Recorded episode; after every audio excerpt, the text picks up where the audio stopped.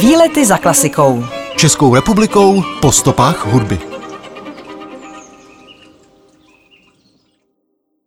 Hrad Kokořín nad údolím říčky Pšovky inspiroval mnoho umělců, malíře Josefa Navrátila a Antonína Mánesa či básníka a prozaika Karla Hinka Máchu.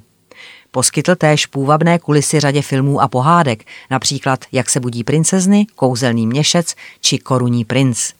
Jednou z prvních byla i česká pohádková klasika Princezna se zlatou hvězdou.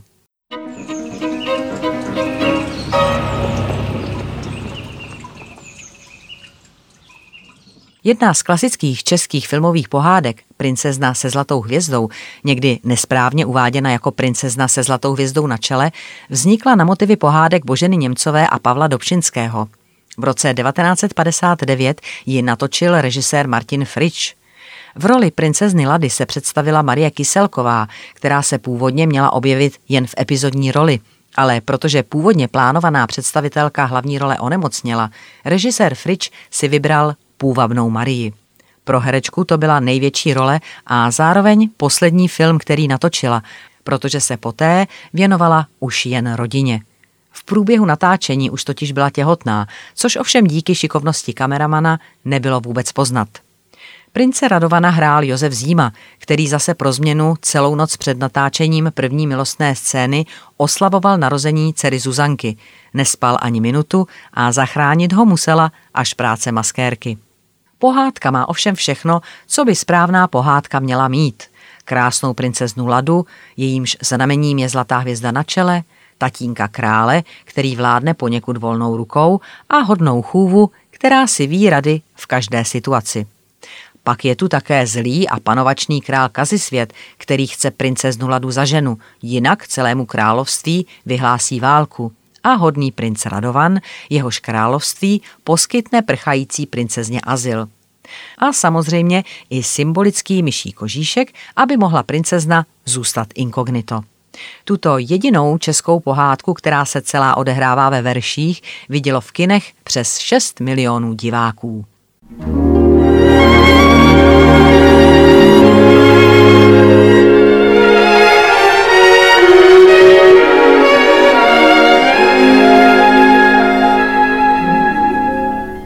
prstýnek něžný dala mi.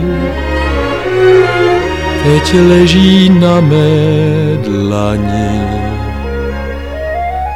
Krátké to bylo setkání, navždycky odešla mi.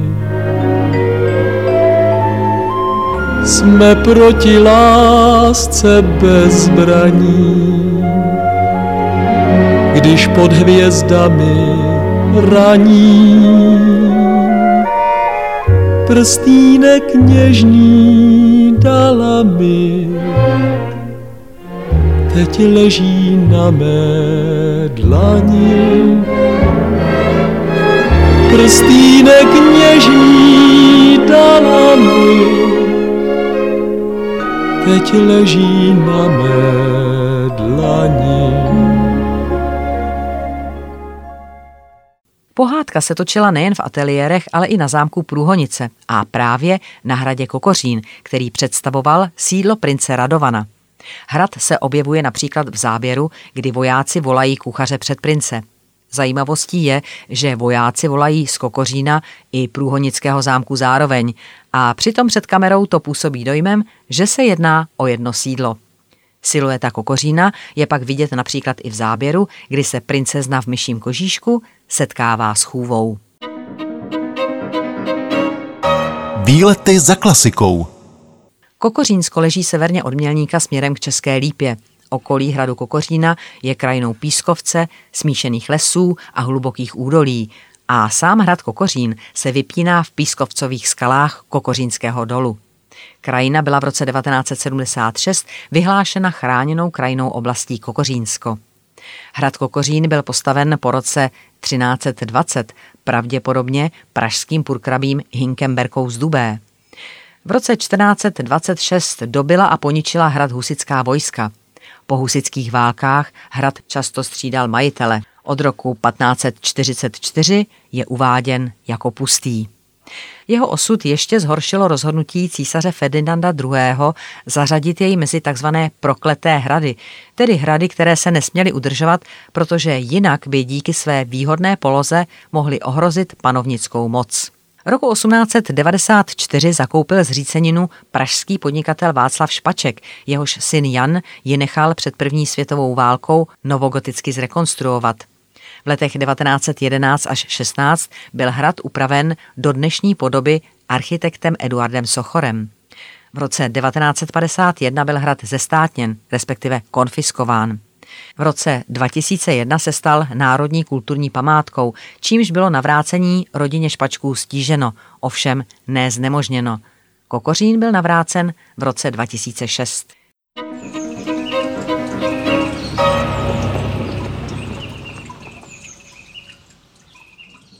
Hrad Kokořín okouzlil řadu umělců, kterým byl i inspirací. Najdeme jej na obrazech Josefa Navrátila či Antonína Mánesa. Na kresbě jej zachytil i básník Karel Hinek Mácha, který do údolí pod hradem zasadil děj svého jediného románu Cikáni.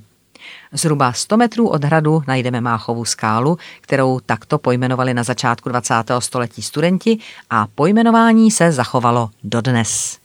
Kromě pohádek se hrad objevil i v řadě filmů, například německém dramatu Hříšnice z roku 2010 a o dva roky mladším pokračováním Odkaz hříšnice. Výlety za klasikou. Českou republikou po stopách hudby.